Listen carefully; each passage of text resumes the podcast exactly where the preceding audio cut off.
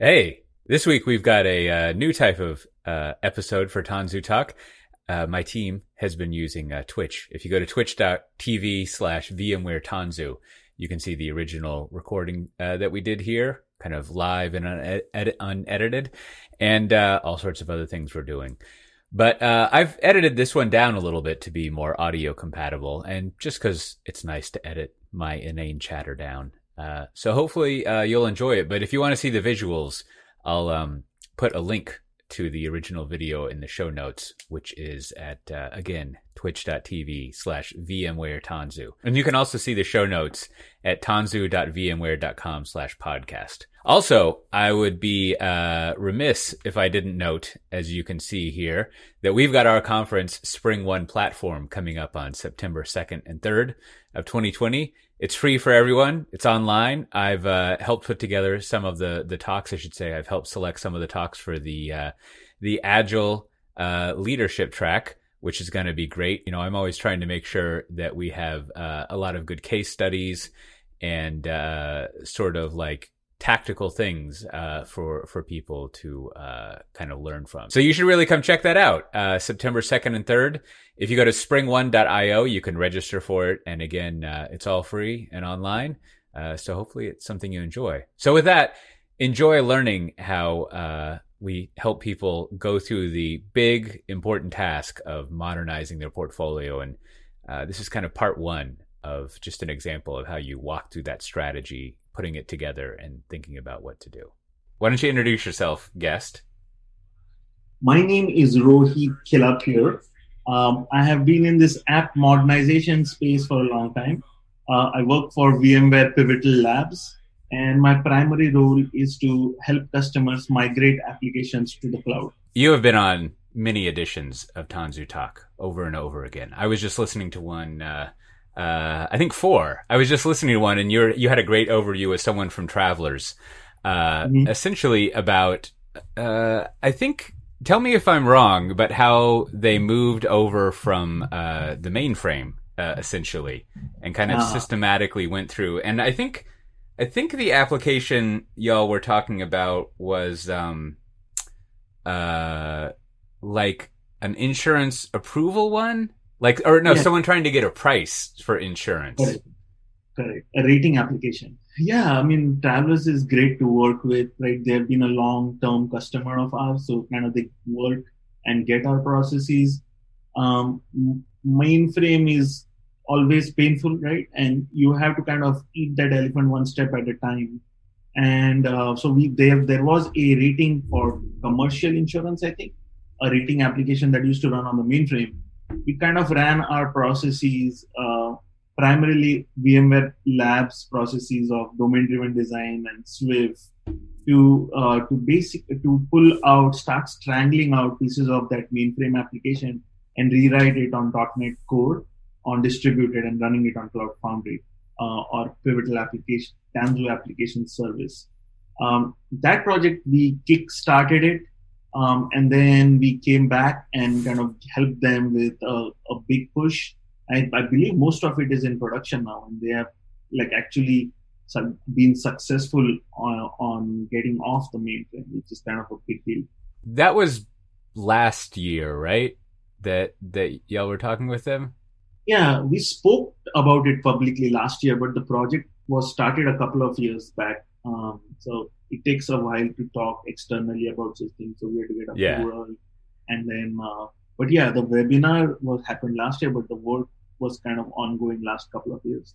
And and so I was asking that. So I I uh, I wanted to have you on because I was thinking like a uh, a visual medium is perfect for a lot of the stuff I've seen you kind of go through with your uh, with your pencil there, and uh, kind of going going through how people. I mean, it's a multi-stage thing perhaps you can start with the first or wherever you want to jump in. But I think the process that uh, uh, you all go through to kind of say, like, here's your gigantic portfolio of existing yeah. software or legacy applications or heritage or whatever, whatever people want to call it. and and y'all have a good uh, a good process of figuring out, never minding actually doing the work, which is great, but actually yeah. figuring out what projects you should work on, like what to actually do which which will be fun. But before we get to that, like as I was listening to the travelers thing, I was reminded of a conversation I've had with a couple of people because I think the person you were talking to, there was some, there was some like, ex, like motivation they were responding to, or no, they were talking about how it's really good to like, you know, not let yourself get, uh, but not get stuck being happy with things being okay and all of a sudden you have to like handle a bad situation right? Like that's that's the worst time to uh, fix legacy software. And it was reminding me of something people i've heard a lot of people talk about you know nowadays with the, the covid and everything.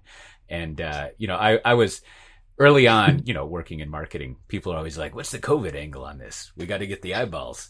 And so they they want me to uh, talk about that kind of stuff. But it always seemed like a bunch of um uh overly opportunistic. but yeah. in, in hearing people uh, like talk about what their organization is doing near this, I've realized for some industries, it is this crisis moment that's required them to like do things differently really rapidly, right? Like especially with stores and uh, banks and things like that. And some of the commentary I've heard is really interesting where because there's such a um, I don't know, not time dependent, because there's such a deadline, like a lot of the normal slow ways of doing things, they're given permission not to do them. and and hmm. you know, I was wondering like like that seems like the opposite of what you usually are doing when you're doing application modernization. right? Like like it's it's really hard to go in and be like, "Hey, we're going to modernize this stuff." And it's kind of sort of going to result in it looking like we did nothing and so, you know, I was I was wondering, like, are are you, whether currently or whatever, do you ever get in a situation where it is kind of like a crisis that you modernize something, and like, what does that look like? Yeah, I mean, see, like now in COVID times, one of two things happen: either customers want to really like start modernizing because they have a critical pain point. Like for instance, in retail, uh, we have seen that volumes have gone up 200 percent. So if if an existing retailer was looking at modernization, they are basically pouring rocket fuel on that and like just like just get it started yesterday, right? Mm. So there are two classes of en- engagements. One is customers want to get started now or yesterday, and then where the where it has had a long term chilling impact like uh, travel or airlines, there the pipeline has almost completely stopped. I mean, they are basically only in like survival mode right now. They don't yeah. have any money to spend on modernization. So either you're pouring rocket fuel on it or you're icing it. Like these are the two things that are happening. Right. Usually, cust- like customers and enterprises are middle of the road, but like COVID has either dramatically accelerated or dramatically decelerated. Like your modernization mm. pace is how like I have seen it uh, in the wild. Yeah, that's interesting. It's like there's no middle ground, just the uh, just the two. A, a classic uh, convex situation. If I remember, no wait, Convex goes up and concave goes down, if I remember. I, I right. forget. I was never good at geometry. I was bad at it. so, so as I said, uh, like what? So, so, so you, you all go in your team, yeah. and and you're like, all right, we're we're in a we're in a mostly large organization, unless it's a small mm-hmm. organization that for some one of these exceptions, and uh, they're basically like, all right, let's uh, let's modernize and you go in, yeah. you know, you've had that awkward thing that we all do, uh, working in an external company where you showed up 30, 45 minutes early and you hung out in the lobby until the person who knows them shows up and you got to go give your driver's license or your passport and everything. And they, did you bring a car? And then uh, you got to wait and you go in and you like get some coffee and it's always from these little like, uh, like little can cups that, that have been around, whatever. So then you finally, you're all set up you're like you got uh, you got the uh, you got the Microsoft Teams to work so the remote people can view it. You had to switch out the HDMI to USB C dongle several times, and you're finally ready to start. What uh, what are we gonna launch into? And and feel free to jump around to whatever part of the process you uh, you're most interested in. But like, walk us through what what it feels like to do some some modernization. So uh, I'll just take it slow. So what customer has is like they call us in, right? Um, and let's start with like they they have generally a problem statement or like a problem that they want to uh, that they want us to solve. So in this case, let's say they they want us to like modernize my portfolio, right? So this is there is usually when we get called for app modernization, it is some flavor uh, of problems like this. Now, from here, you kind of take two paths into the. Uh, there are like essentially two pathways that this breaks down under, right? So either they want to move a portfolio of apps to the cloud, right? So what is the best way to move a portfolio of apps in a line of business or a particular like a, a particular stream of business, right, uh, to the cloud, right? So this is portfolio of apps to the cloud. Or the second way is like help me to what's the best way to modernize this legacy like critical app, like my crown jewel, the one that generates a billion dollars of revenue every year, which is this massive monolithic application. So there is a whole bunch of small, medium, and large apps right? And then there is, uh, so I'm going to put star here. And then there are these XL, double XL, triple XL apps that are massively monolithic and generate tons of revenue. So that's kind of the problem space that we see, uh, Michael, when we uh, when we show up at a customer site. And you know, I mean, tell me if you encounter this, uh, or if it's just an infrequent thing that I come up against every now and then. But I remember there's there's often a well, I'll cut to the chase. It's often like the mobile apps are done very well and work out nicely versus versus the other apps. And I think I think maybe a lot of that has to do with the uh, we don't say client server anymore, but the client server nature of mobile apps, where the mobile app can just sort of exist all on its own, and it has to work with backend services, but you know they can kind of do things all on their own. And I remember one organization I was talking with a long time ago I was pointing out that I'd used that uh, that company's mobile app, and it was really nice. And they had been for an hour or so talking about all the problems that they have, and I was saying, "Well, why don't you just do what that mobile app team does? Because that's really nice." And they were like, "Oh, no, no, no, no, that's the mobile app team. They follow completely different rules. There's there's no way we could actually do that." And it seems like it seems like the small and the medium, you know, sort of apps they're almost kind of like this island of of pleasure over there where uh you know people can do things in a nice way but for whatever reason that change hasn't uh, percolated down into the uh, the XXXL apps so to yeah. speak.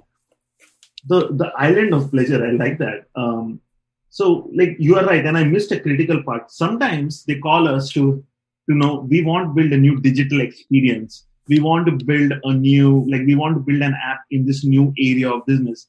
Help us like drive help us figure out the product market fit. Help us do like the lean and the ucd processes so they, they also vmware pivotal labs has a very strong like product development uh, arm as well so that's another thing that they call us is i don't know exactly what i need to build i have uh, my users have this problem i want you to run a set of hypotheses do XP, Lean, UCD to figure out what to build and help me build it. So this is all greenfield though. So this is like net new. Of course, it does interact with old, but um, and then there's a set of existing apps that live right, and people want like to call that brownfield. Uh, usually these terms are not so popular anymore, but like it helps. This is green, and then these are brown. Basically. So these are like the three flavors of things that customers, uh, enterprises need help with. So we we kind of categorize this as like the ask, right? So next step is like the plan and the prioritize phase of the work, right? So let's get to plan and prioritize. So in plan and prioritize, right? The first thing you do is like you assess the so the you assess the portfolio. You assess the portfolio for cloud native readiness. So you want to go to the cloud, right? Um, like what, how messed up is your application, right? Um, is is critical to know in that case. And there is a set of tools that we bring to bear that tell us how that tell us the degree of cloud nativeness to the application. So, give you an example.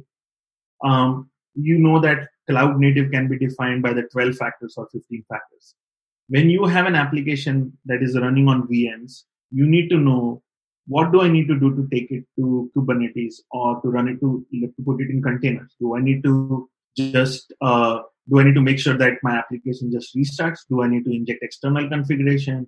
Do I need to? So there are these various factors, and as an organization, you need to understand where, like, what is the degree of technical change you need to do to migrate this application to the cloud, right? Yeah. To Kubernetes or to Cloud Foundry. I, I, like I like the way you put that. I was almost. I mean, you have it more of a uh, in a gradient. I was almost going to uh, summarize by saying that you um, you assess the technical feasibility of of moving the the workloads or the apps to uh, to new, to the new platform. But then the way you're phrasing it made me realize it's more of the more helpful way of saying.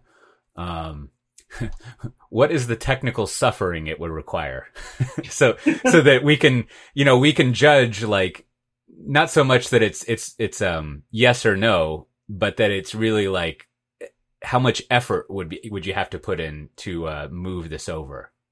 Correct. Effort like feasibility and the thing is you you have to realize that it's it's like a, a subway train with 15 stops on the way right? Um so this is like my first stop and this is my 15th stop now you could just choose it to stay on the first stop like what i'm going to do like one factor app. My application just needs to be able to restart correctly. If it does that then i can live in kubernetes. It will not be optimal. Maybe it won't auto scale like as long as i can restart reliably kubernetes can manage my application. But then the 15th stop on the subway is hey my application is api first. It has externalized configuration. It is completely stateless right? Like Mm. it has all the all the patterns encoded for cloud native. So you don't you have to not think about it as a binary outcome but rather as if if i want to be on subway stop number 4 this is the amount of effort i need to put into it. So don't think of it as binary but like as mul- as a journey of where you want to stop for each app and the effort is dictated by that. So so that's that goes into feasibility right? Now when we do so there is another this this the second lane which is the the digital build a new app digital experience. In this Coté, you have to kind of figure out what the product like what the product is. You have to determine what the product market fit is going to be. And then you have to do like you have to run xp techniques. You have to do lean. And you have to do like you, you have to do user centered design to figure out like what to build right? Yeah. um so here a different set of practices kind of come to bear right? Um more because there's a lot of uncertainty here right? So you have to you are in like the discovery phase. You do research you do interviews you do con- joint analysis cohort analysis to figure out what the hell that are we building uh, to satisfy our customers. So this is where like the our traditional labs like pivotal like got started. We used to help like twitter and google and stuff like that. So this uh, is we have strength in this area and then we and this this leads to then greenfield uh, greenfield development right? So does, does this kind of swim lane make sense. And yeah and and so in that area you're not so much modernizing things. That's you know new apps and new new things that that you're developing which i think to your point is sort of what most people think software development is all the time right that that Yeah. that you're sort of like you just you just imagine you whiteboard out uh some wireframes or you know draw something Yeah, out exactly. someone someone writes the stuff and then you have the the thrilling adventure of you know mapping it to uh to either what people want to buy or how to run your business or you know in the um in the case of government stuff like to satisfying whatever mission you have like to to citizens or whatnot. But it seems uh it seems very creative instead of tedious. Yeah but often the, the but the dirty secret here is even for new product development you almost always have to interface with backend systems yeah. right? Like there's no escaping that in in any well unless you are a true startup or you're just creating a new bank like you will always have backend systems that you are interfacing with so even in new product development at times not at times like 70 80% of the time you have you need a facade or some gateway to talk to the systems old systems and so there is always that interaction intersection and interaction with older systems of record or older APIs and older legacy systems. Now, now, um, now, this is, as another uh, parenthetical footnote, so to speak. You know, over the years, when it comes to uh, external services that are hard to change, people are always talking about the the the strangler pattern, named after the, as I like to say, named after the tree, not the psychopath. Even though you may wish for the second, and and you know, uh, is that real? Do people actually use strangler patterns a lot successfully, oh, yeah. or is it just something that's fanciful? No, it's all it's you use it all the time, and that's like this is perfect segue to my next third swim lane. I got this massive app, right, which I need to modernize. How do I do this, right?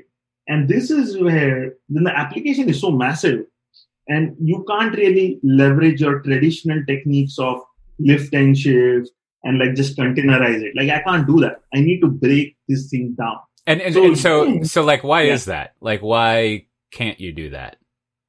So why you can't do that is earlier, like about, about a couple of years ago, like containerization technology just hadn't moved to the point where you can fit in a massive JVM, mm. uh, like around four gigs, eight gigs, 16 gigs of memory and run it reliably inside Kubernetes, right? Now you can do that. Like it's so the you could potentially run a 32 gig JVM or run three massive apps. But then you run into other issues where if you just lift and shift these massive applications, they have a complete lifecycle management that is diff- that fights what Kubernetes is trying to do to the application, right? Mm. So these massive applications have been written on, on WebSphere or WebLogic, and they are completely married to how these proprietary app servers manage them. They have they make very they are very incestuous incestuous in terms of how they interact with one another. They make deep assumptions about the platforms that they run on. They have certain optimizations and networking protocols that you can't find in the cloud they they reach across different modules because they are a single monolith they have no like there are there are no boundaries in between they reach across different yeah, packages yeah. and so you you can try and maybe today uh, now like in 2021 you could potentially move these three massive apps and run them on kubernetes but they would not operate correctly. And in fact you may you may be able to do it but you may be in a worse position than you started off with. You right. might actually encounter more pain. So do you really do you really want to go there right? Like you have to make that assessment. Like am i like like you might be making it truly worse rather than improving things. So this is a judgment call that you need to make. Yeah yeah yeah you had a uh uh, this week sometime you published a, a great article in uh, InfoQ, and I think there there was a part of that you know you kind of explained even more of this where to do it in the optimistic way. Way back when there was uh, you know JEE and app servers, and it was great. Everything worked really well. And as this is this is another speaking of the phrase dirty secret. I don't know if there's clean secrets, but one of the one of the secrets of like what would you call it? I think all programming probably is that I don't know it just rots after about three or five years. and, and as, and, and the reason it rots is not the software. And you were explaining this, but it's a, um, it's a, would you call it a social issue? It's like a person issue where people just like sort of to say they get bored is to be dismissive, but there are other things they start paying attention to and they start making this series of decisions where like they're going to get around to this older thing and they're going to get around to it until finally they never get around to it and people have forgotten how it works and it just yeah. like hasn't been updated and it, and it becomes neglected. And so what was once like a really nice app server or whatever is now just it hasn't been updated to run in modern ways for years and years. It's sort of like discovering uh it'd be like it'd be like if someone came uh I don't know, time traveled from England in the 1530s and their their language would be incompatible even though technically they speak English. It would just be a totally yeah. different uh interface. They would speak like medieval or old English. That's right. That's right. like, like, those movies where cavemans are defrosted. Cave people. I mean, some people say that all modernization is basically converting a 20 year old stack to a, a five year old stack. Uh, it's, it's, it's, what it is. Uh, like Brandon the other day on, I think, your podcast or someone else said the best thing to do is on January 1, just shut down all the apps and then see who complains and then just like start the ones up that people complain and give them ownership for modernizing them. Yeah, yeah, um, yeah. That comes that. up in uh, compliance a lot too. Just like try not following some uh, some compliance thing and see if anything happens. and so, usually you find things don't. Like this, the, so these more man, most like massive monolithic apps, they how why do they become big, right? Like just we'll get into how to take them to the cloud, but just like these are like truly heritage apps that generate a lot of money for the business. There is active feature development that is going on on these applications. And what has happened is certain decisions got made in the past that led to technical debt. Each app, all applications have technical debt. Just a matter of is, is it good debt or bad debt, right? And so the, the debt basically simply keeps accumulating on top of the other because you have to do new feature development. And at some point, right, it's like, it's more like a call option. At, at, at some point, but you, uh, you have to like pay for the option, right? Um, hopefully, if you have architected it correctly, you never, it never comes to the point where you have to like have to modernize it. But in, some cases, like for instance with this covid pandemic like your your hand gets forced and you absolutely have to modernize because application cannot sustain the pace of business features that need to get added so it's it's a it's a delicate balance of when do you modernize a critical system critical app that generates tons of revenue but usually you have if you pay attention to how you're accumulating technical debt you can postpone modernization um, to, to a point where you're comfortable with it. If you don't do that, then at some point the option is going to expire and you will have to modernize at an un, at a time which may not be so good for you. So mm. think, you have to think about that. So so talk about that more about how you make the decision to postpone doing anything. Like when when do you decide to I don't know, metaphorically speaking, refinance your technical debt rather than pay it all off?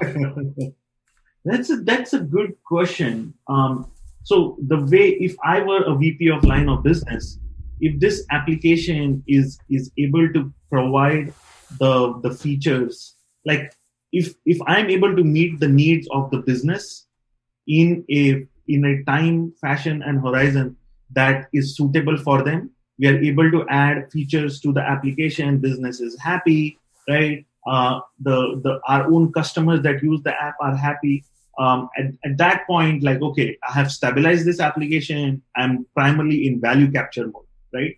Mm. But in some cases, there is a new business driver, like a new digital experience, or my retail load has tripled. There is some key critical business driver, like I'm paying billions of dollars to IBM. I would like to stop paying them uh, for MIPS on the mainframe. Then at that point, I have a massive business driver to spend the money and time on modernizing a monolithic application like this. And usually that is when it is successful, is when there is a key driver, COVID or digital experience or volumes going up or like I can't keep like something and then you use that vector to modernize the legacy application. Yeah, yeah, yeah. That, that's that's a kind of a, a theory. You know, our uh, our fellow coworker I guess that's redundant, but our, our coworker, uh, Rick Clark and I discuss on uh, a, a, little ongoing podcast series we have where, um, basically in order to change, you need a crisis. like, like in, it, it, there, there's a, there's a minority of cases where like, uh, like you proact- proactively have a crisis. but, but in general, like unless there's something that comes up, it's, it's like the situation you were talking about. When you do the business evaluation, it's fine. Like there's no reason, like if your costs aren't out of control, if your customer satisfaction is good, if the revenue's coming in, it's sort of like, yeah, everything's all right. Whereas like yeah. you need some kind of pressure unless you're like, uh, the metaphorical equivalent of a health nut that's just like proactively, you know, jogging every day and eating really healthy. Like, uh, yeah, it's, it's, it's annoying, but I guess that kind of stasis is kind of nice to be in. Yeah. That's that that is nice to be in. Like like people say technical debt is bad. I mean, like whenever you write a single line of code, you are adding technical debt, right? And unless you are deleting code, then you are actually uh, reducing technical debt. But even when you write, like, like think about it in debt terms. When you're writing a greenfield application, think about it as just transferring from a high percentage APR to a low lower percentage APR. You're still going to have some technical debt when you write the new application or strangle the application, but it's at a much lower, higher quality debt that can get repaid much faster. So like mm. it's a, the, the debt and the financial analogies apply really nice to this. I think Domain would like that. She did, I think, a talk based on like derivatives or yeah, something yeah. like that. Um, but so there is the, maybe one of these conversations we can kind of model technical debt as a call option and then like talk through that. Sure. Uh, so so uh, I distracted you, and the point right. you were making is uh, you have found things. Uh, there, you had this other class of things that were like these problems that made it very difficult to uh, modernize these apps. Correct. And so now we begin with okay, I want to know. So now you know that you want to modernize the application. So customers then I want to know right uh, the process to modernize the app, like the process, the tools, and the techniques to I'm going to just say modernize modernize the app. So this is this is key now at this point, right? But when they want to modernize, they want to do they should do it in a fashion that is iterative, right, and demonstrates actual ROI to the business. And um, I'll get into the like I will get into the technical factors of how to do this. So this is plan and prioritize, and this is I would say modernize. You, we have now gone into the modernize section, right? So you want to modernize in a very iterative way, way, way to demonstrate uh, ROI to the business.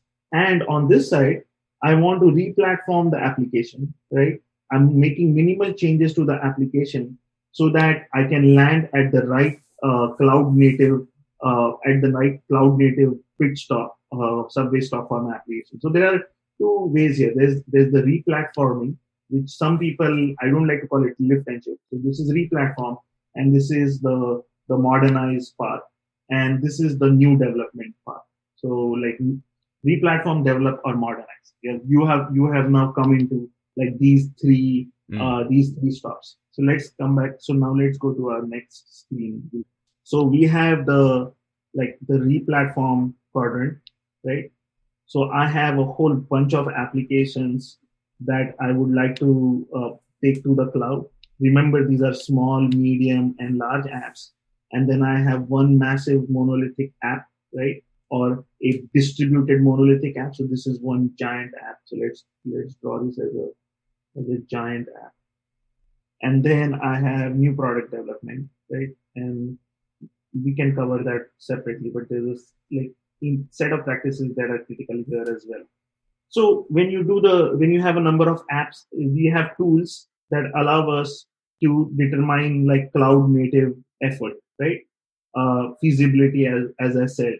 And then these, there's a whole bunch of tools here called Snap, ARG. It basically tells you the series of remediations that you need to do to the application. And then you actually go to the, like the containerization phase of the application. Um, over here, there you can use build packs uh, to containerize your application. You can use Docker files to migrate to the to make a container. Um, so these these are the two techniques. You also have like plugins. Uh, Spring Boot has so you have a Java application, and then you, you and then you there is techniques to for bootification. So I need to delve this is a longer form topic, but your application might not be ready to get containerized. You have to do certain things to it to get it ready so that you can make a container out of it. And those mean if it's a Spring Boot app, then you can just use the Java build pack or you could use the Spring Boot plugin. But what if it's a legacy application that runs on WebSphere? Then in that case, your options are either to use the, I'll, I'll add Helm charts to this as well. Your options are either to remove the Java EE parts and take them to Spring. Um, or you could use one of the WebSphere or WebLogic Helm charts to package your application in Kubernetes, but managed by the WebSphere or WebLogic operator. So there are a number of paths to go to containers, and some of them in some of them are, I would say, there are different choices you make. If you want the least amount of effort, then you are inclined to just use what traditional app server vendors have provided for packaging like Helm charts or operators, but in that case, you're still on WebSphere or WebLogic. You you could choose to remove those parts by going to equivalent Spring frameworks.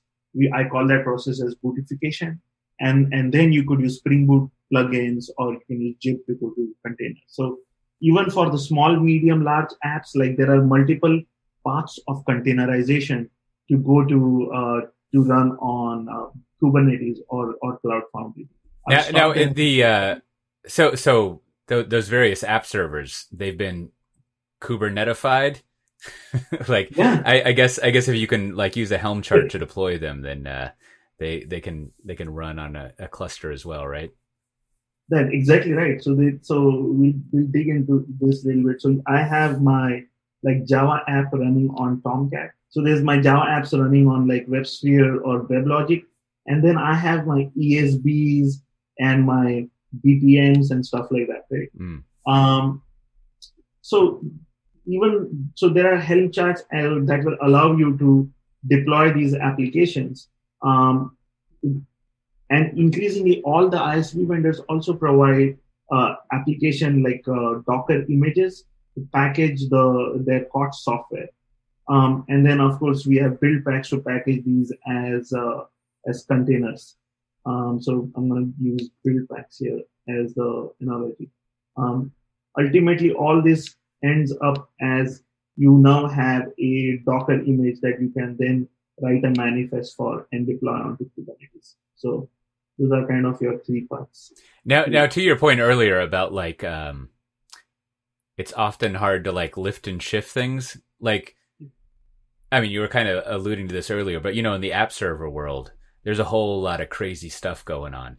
As as far as like like networking and security and all of that. And like does that how do they handle that? Like if they're running on top of kubernetes like is there i don't know is that a lot easier to like move over onto that kind of environment than i'm thinking it is? Yeah so like you you got it right. Like for instance how is security managed? Um i generally we generally don't recommend this path. Um our recommendation for the most part is to go down this route is you try to make it cloud native strategically. Don't you don't have to change everything out but mm. at least for the pieces that make sense uh, replace them with equivalent spring framework constructs. We replace them with federated security and standards based security like OAuth and OIDC instead of leveraging the proprietary security mechanisms offered by the app server because those simply don't work in the cloud hmm. right? You need to have equivalent replacements. Now, in some cases, the, the vendors have provided hooks to make those work or workarounds to make them work in Kubernetes, but long term, you're better satisfied by making your application a self-contained unit and yeah. essentially decoupling it from the underlying infrastructure, which is the app server, right? so you want to make yours a self-contained app. How how do you decide between starting with the services that the app uses versus starting with the app? Right? Like like you're saying that you know, you have to uh uh you know, let let's say you're depending on some security service inside the app server that just like is difficult to work in Kubernetes, right? And so maybe instead like maybe one way would be to let's replace the security service and then just make the change in the app to use this new security service instead of the other way around. Or i don't know do you always start with the app or do you sometimes start with the underlying things or how do you figure that out? Most of the times you just start with the app. First All you right. make a decision right? Um, and then when you just push it first in your de- in development when you push the app that just stuff just breaks. Mm. security no longer works right? Right. Um, it's a matter of fact, like first, first one of the first things people do when they replatform. Usually, eighty percent of the time, this is how it works. They turn off. You turn off security because you know it's not gonna work. You get it functionally running, right? Like an app comes up, an unauthenticated user can access that resource. Then you kind of you create a facade. Ideally, if you have implemented the application correctly, you have layered in security in an OAuth in a standard specific way so that you can just plug in the SSO provider of the cloud. Like you can plug in like a SSO authentication authorization provider like an Okta or, um, or, or some of these other providers. But usually that is not the case. So then you refactor the app to use OAuth or OIDC that so that you can plug in Okta or you can plug in Ping as a security provider. So there is work that needs to be done to provide security as a third part, as a service. And usually then the idea is all the applications then leverage that pattern to use the security service in the or that library, common library in the cloud. That's how generally the transition occurs. So WebSphere, Web, so these are our three roads. We use like build packs, uh, we use bootification, uh, where we take basically replace Java EE or J2EE constructs with equivalent uh, Spring ones, right? And for and for these ESBs and BPMs, either you are rewriting them or you're using the Docker images provided by the vendor to repackage them, or like if you have something like TIBCO, either you have to refactor them again uh, to to more like independent self-deployed units, or you leverage what is provided by the vendor, like TIBCO use like TIBCO build packs or TIBCO operators, put them in the cloud. So it's those are kind of your options. Either you take the effort, make it cloud native, or you kind of go with what the vendor has and then get a reduced set of ROI with that. Okay, so this is the this is the re-platform flow. The, the monolithic flow is kind of fun because there isn't really uh, there's only one way through that through that jungle, um, and I'll explain to you. So Strangler is plays a role in it. Facades play a role in it. So you have this massive application where different different modules and business domains are all kind of uh, like conjoined twins playing with one another. Everyone calls another one. There is no encapsulation of code. There is no modularity, right? Uh, it's basically a big ball of mud, right? So step one is understanding what are my domains, right? Like what are, like the question you need to start asking is, what are my domains, right? One, what is the like the top pain point? Like what what is the top constraint that i am solving for right? Um and then like i said what are my key like business drivers here? Um and this is important because you have to do this iteratively. You have to solve it in a step by step fashion for each thin slice. Like the way to the way to think about it is this this is the application.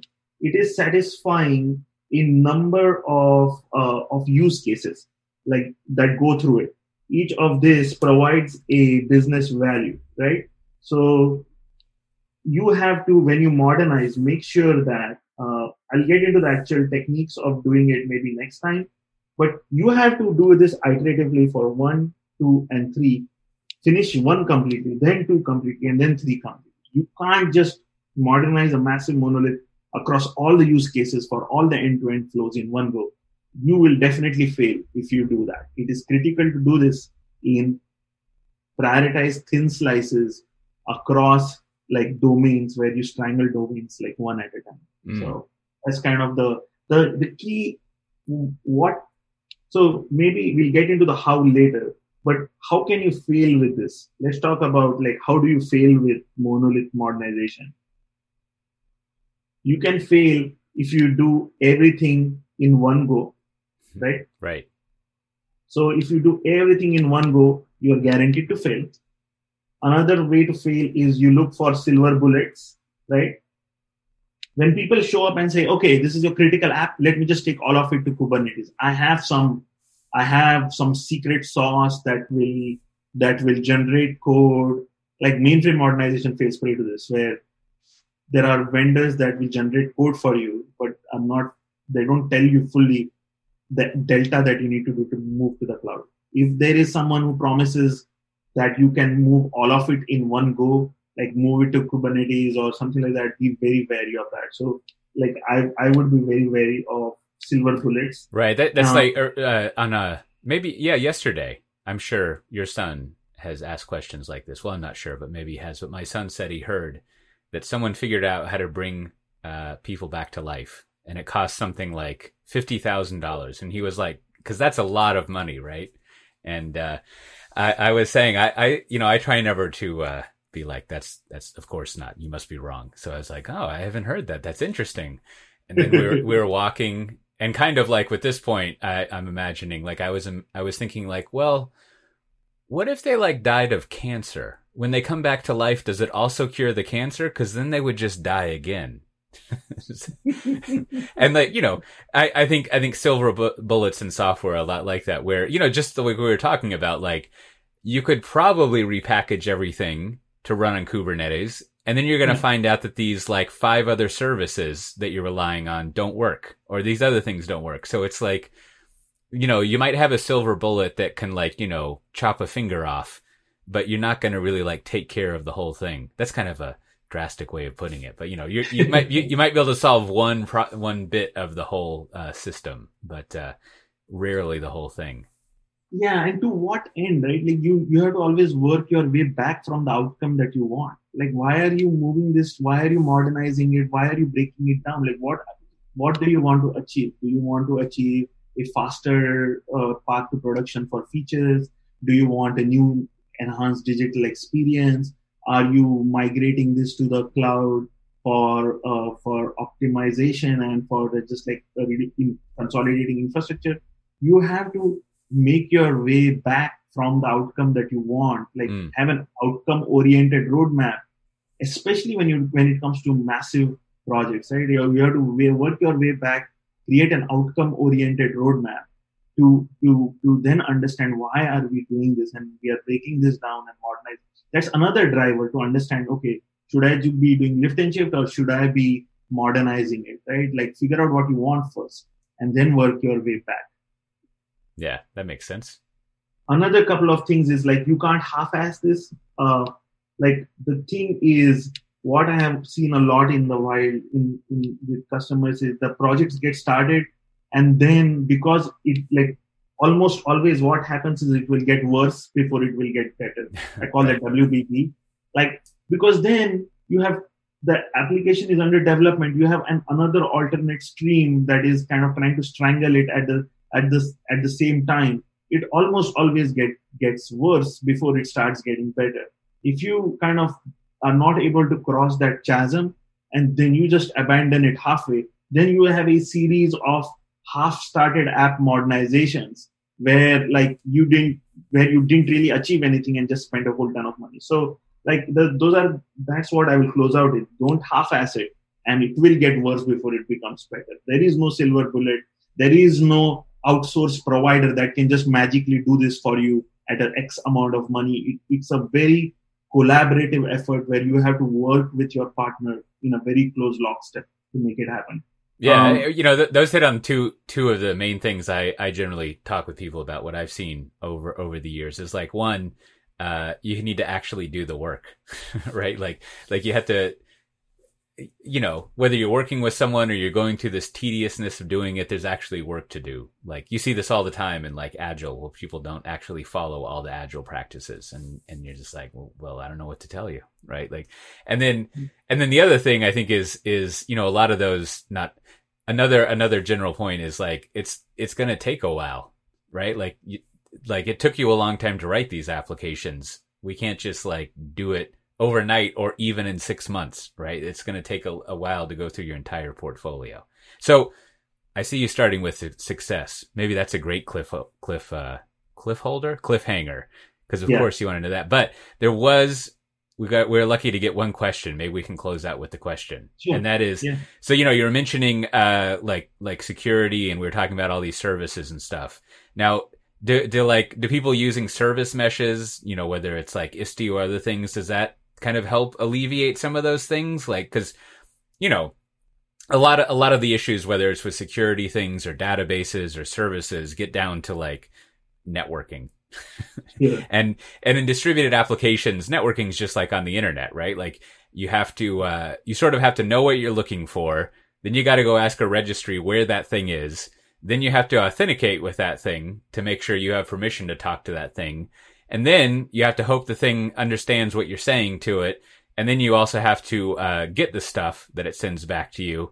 And then you have to understand what it's sending you. Never minding that principle about like, be strict in what you send and loosen what you hear or whatever. But like, how how how does the service mesh help out with uh, those kind of issues?